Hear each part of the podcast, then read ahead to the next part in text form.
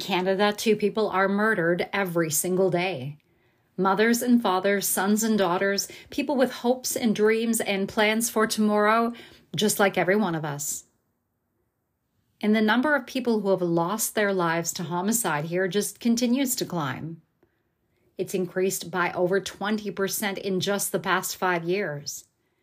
And if you are an Indigenous person living in Canada, you are seven times more likely to be murdered than a non Indigenous person.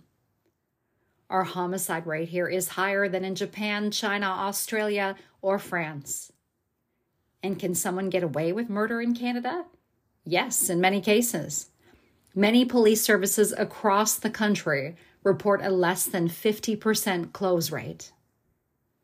Canadians are more likely to be killed by someone they know than by a stranger. But murder by a stranger accounts for a high number of cases that just traditionally haven't been solved. But recent advances in science may change all of that specifically something called genetic genealogy, is being used to catch more and more killers and close more cases right across our country. I'm Ellen White. Thank you for joining me for this episode of Whereabouts Unknown The Murderer in Their Midst, the story of Roger Deschene. At this point, we want to advise our listeners that this episode includes mention of murder, extreme violence, and sexual assault. This episode is not suitable for children or sensitive listeners. Now, to start off today's podcast episode, I wanted to talk just a bit about genetic genealogy, because genetic genealogy plays a big role in the story we're about to discuss. Now, here's how it works. In Canada, there are a number of consumer DNA companies. The two biggest and the ones that you might be familiar with are 23andMe and Ancestry. You can order a test online for about $100, and when it arrives, you're provided with a little vial that you need to spit into. You cap it up, mail it off, and in about six to eight weeks, you can log into your account and see a wealth of information there about your heritage, your relatives, and more. Ancestry and 23andMe users have the option to upload their raw DNA data file to a database called GEDmatch to get an even broader picture of who they are and where they have come from. GEDmatch users have the option to allow law enforcement to look at their DNA profiles. Now, law enforcement can make a DNA profile from evidence that they have collected from a crime scene, like blood, semen, or other body fluids. They upload this profile to GEDmatch and then they look at the DNA matches that result.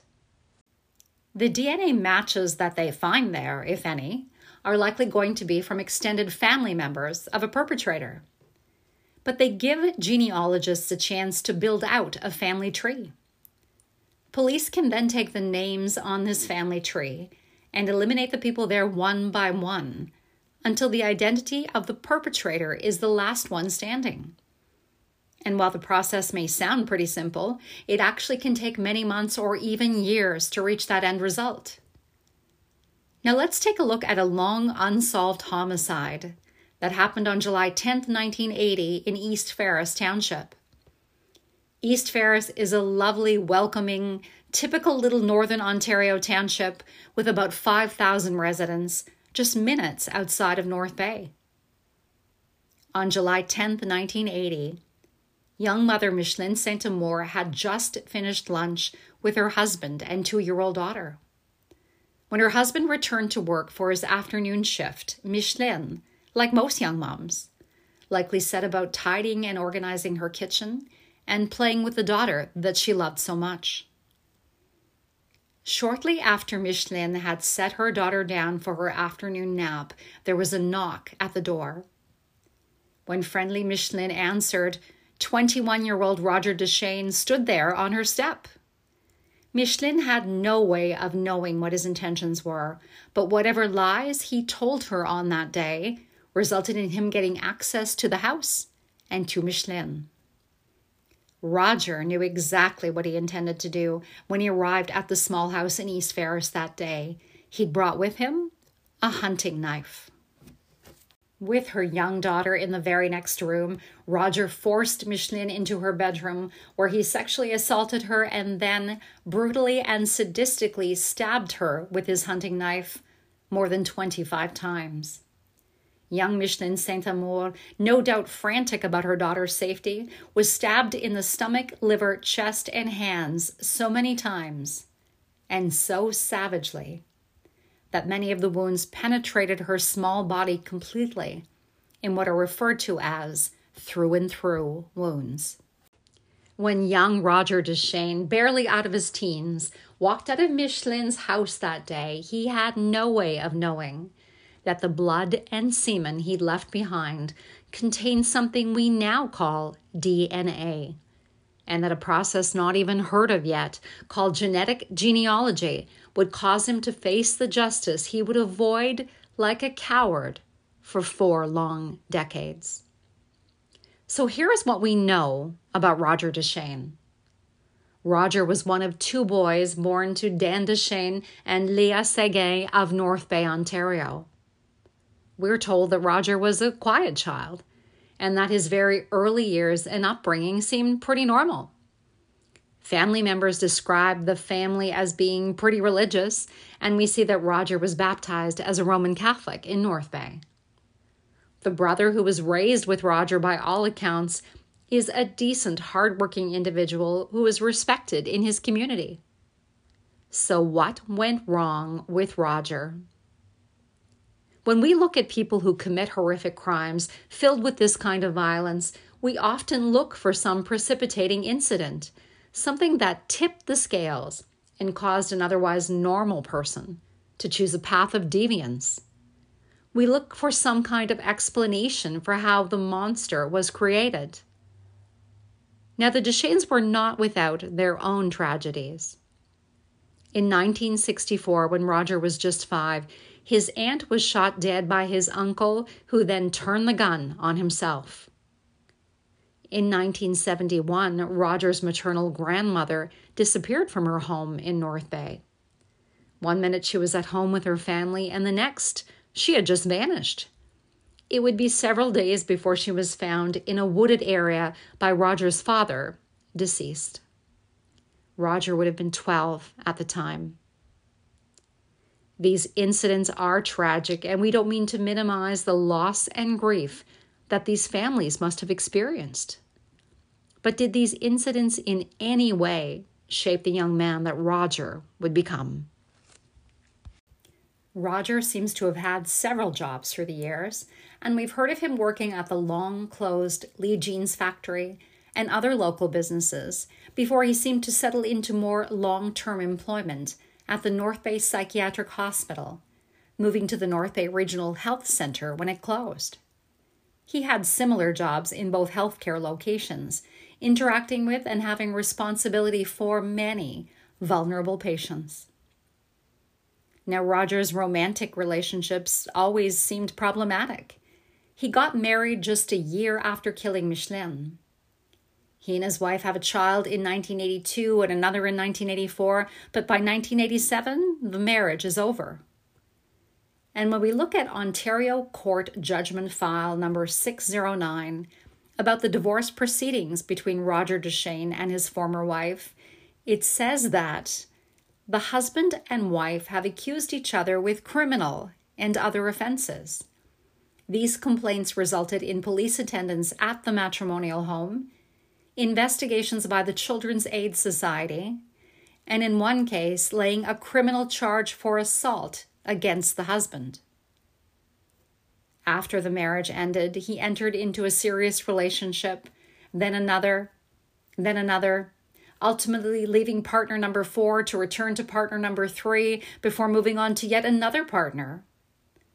Let's hear from one of Roger's former partners about what it was like to be in a relationship with him, at least in the early stages he came on to me like that, and it was a little fast, but from what I saw of him, he was quiet, gentle, kind, fun to be around, just a generally nice man, and I hadn't had that in a long time.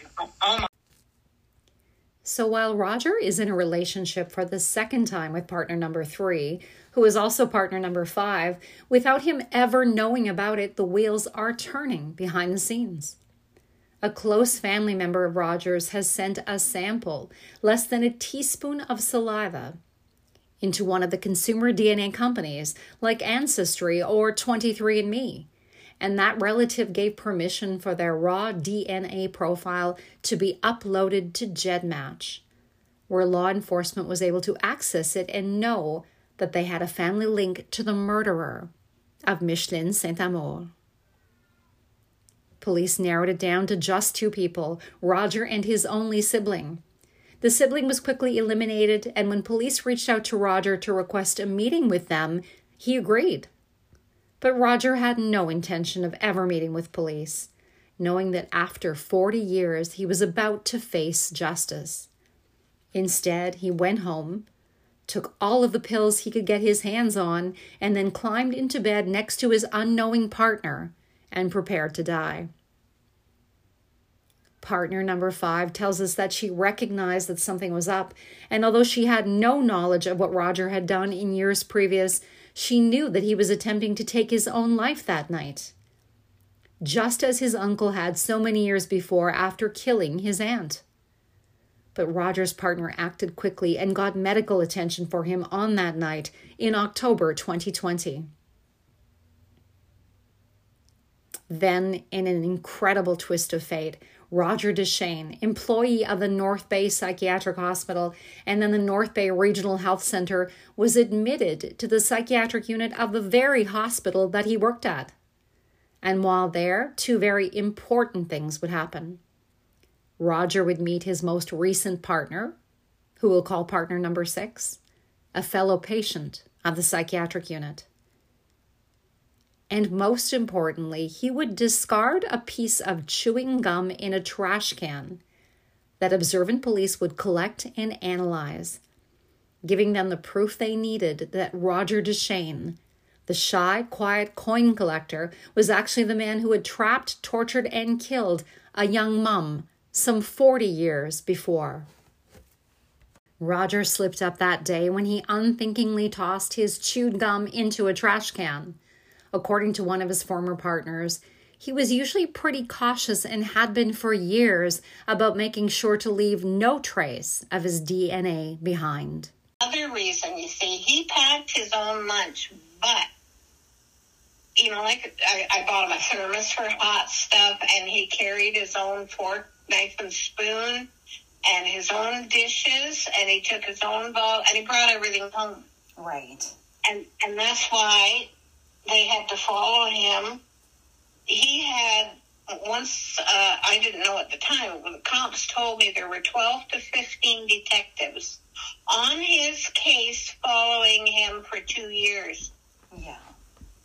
And that, and the last year that I was with him, I was being followed too. Right. And Brandon said, "Mom, you know, I think somebody's following us." I go, "Oh, don't be ridiculous. Who would be following us?" You know, like we're nobody. so they were following him and they were looking for a throwaway DNA. Right. Because they could have asked me to bring them a DNA, but there's no proof, you see. They have to see him th- throw it away. Right. Now let's hear from that same partner about how she found out that the man she had loved and cared for for years was being charged with murder. So you've lived with this man for seven years, you know, shared bed and board. You know him as well as anybody could. And then all of a sudden, one day, you get a call from the OPP. Did they tell you what they wanted to talk to you about? Well, we had already broken up. And I was living in Stratford. And they said they wanted to discuss Roger Deschene. That's all. I had no idea about the possible murder. So we made the appointment and I showed up. And at the time, they, I said to them, I said, well, what's he being investigated for? And they said, murder. I said, well, that doesn't surprise me. And they said, why does it not surprise you? I said, because I've never seen a person turn their emotions on and off so casually. Roger is arrested. He's held in custody for several months before making a decision to enter a guilty plea to the murder charge. At his sentencing, he said that what he did to Micheline Saint Amour was nothing short of atrocious, pure evil. He then added that he was 100% guilty of her murder. He acknowledged that his actions destroyed a whole family. He closed by saying that his prison sentence will never be enough for what I have done. Roger Deschênes will serve at least 15 years before he will be eligible to apply for parole. He will then be 78. So, is that the end of the story of Roger Deschênes? Did a man who demonstrated such extreme sexual and physical violence offend in some way before or since? Let's hear his former partner's thoughts on that that somebody who's committed this kind of crime, a really horrific rape and murder, they planned it for oh. some period of time, they brought everything along to carry it out, that that kind of person probably wouldn't just do something like that once. So what do you yeah. think? Is it possible that he harmed somebody before or since Micheline Saint Amour's death in 1980? Yes. Now you see, I believe he did that next girl. And, and by that next girl, you're talking about Dawn Carice, that lady who went missing yeah. from the North Bay Psychiatric yeah. Hospital when he worked there. Yeah. Okay. And and is that just you know kind of your intuition? Is it something that he said?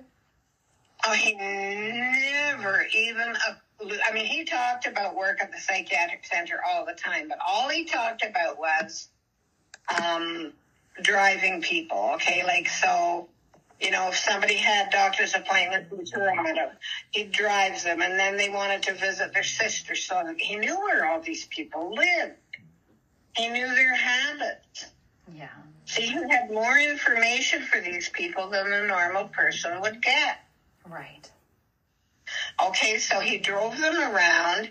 He's got access to all the paperwork. He'd have their files in there in his hand for certain things right? So he could find all the addresses out. He could switch his feelings on and off, and normal people can't do that. I mean, if I'm crying or upset about something, I'm going to cry. I can't stop that. I can't change who I am. But you see, he, if he didn't want to talk about it, you didn't talk about it. And, and, and anybody who can be so warm and loving and then turn around and ignore you surprises the hell out of me. Well, Roger Deschênes surprised the hell out of a whole lot of people. And that's what makes people like him so dangerous. They can be our neighbors, our cousins, even our lovers. We can meet them on dating sites, at church picnics, or at the grocery store in the produce aisle. We can even place our trust in them when we are residents of a psychiatric institution or a general hospital. Shy, quiet Roger Deschênes spent his time, or convinced those closest to him that he did, building intricate jigsaw puzzles and meticulously cataloging each coin that he found and purchased.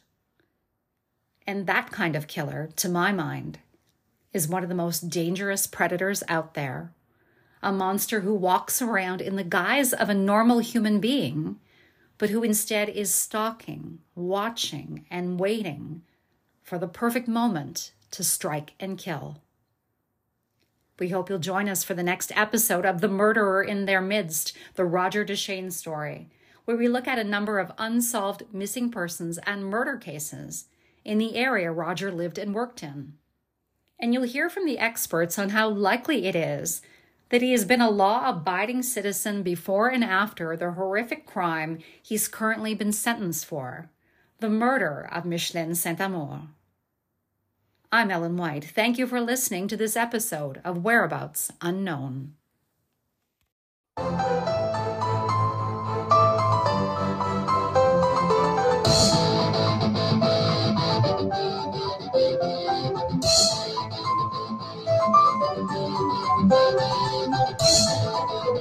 なるほどね。